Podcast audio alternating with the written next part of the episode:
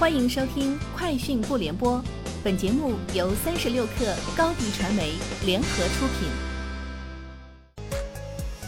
网罗新商业领域全天最热消息，欢迎收听《快讯不联播》。今天是二零二零年十月三十号。微信视频号已正式接入有赞旗下有赞客 CPS 系统，视频号创作者可以在店铺中直接上架来自有赞商家的商品。通过分销返佣的模式实现商业变现，有赞商家也可以通过有赞后台应用“我要推广”分佣推广路径上架商品，进入视频号选品池，通过 KOL 带货提高流量曝光和销售量。截至目前，有赞已打通了微信、微博、快手、小红书、陌陌、映客、爱逛、支付宝小程序、QQ 小程序等多渠道。三十六氪获悉。在华为 Mate 四十系列新品中国区发布会上，华为发布智能汽车解决方案新品牌 Hi。据官方介绍，Hi 是全站智能汽车解决方案，包括智能座舱、智能驾驶、智能网联、智能电动、智能车云以及激光雷达等整套零部件，帮助车厂快速开发智能汽车。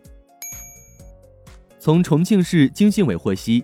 重庆市自动驾驶道路测试管理办法试行已于近日出台。该办法明确了道路类型，升级了测试种类，开启了互认模式，将帮助重庆打造国内自动驾驶道路测试高地，吸引企业来渝开展测试验证、示范应用和技术创新。围绕京城好物直播月主题，十一月份北京消费季将通过线上直播加线下促销形式，开展七大板块的百余项活动。同期举办的首届北京网络直播大赛将促进线上线下全场景布局、全业态联动，进一步释放消费潜力，激发消费活力。此外，十一月份北京还将发放新一批共九百五十万张消费券，发放时间为每周六上午十点。京东物流今天表示，第四季度面向全国扩招一万五千人。主要针对于基层管理者以及仓储员、分拣员、快递员、驾驶员等一线岗位。数据显示，当前京东物流的员工规模已达二十余万人。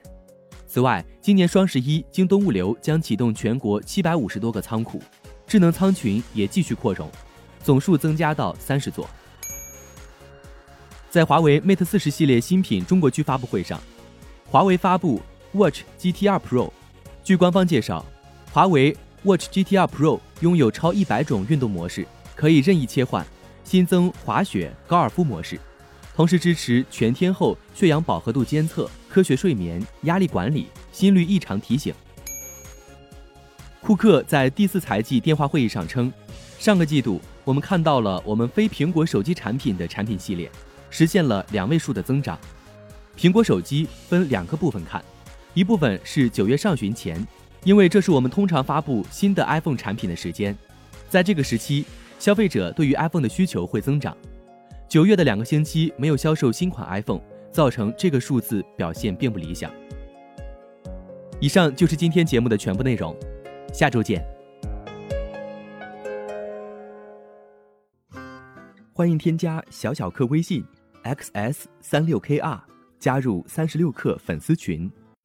高迪传媒为广大企业提供新媒体短视频代运营服务，商务合作请关注微信公众号“高迪传媒”。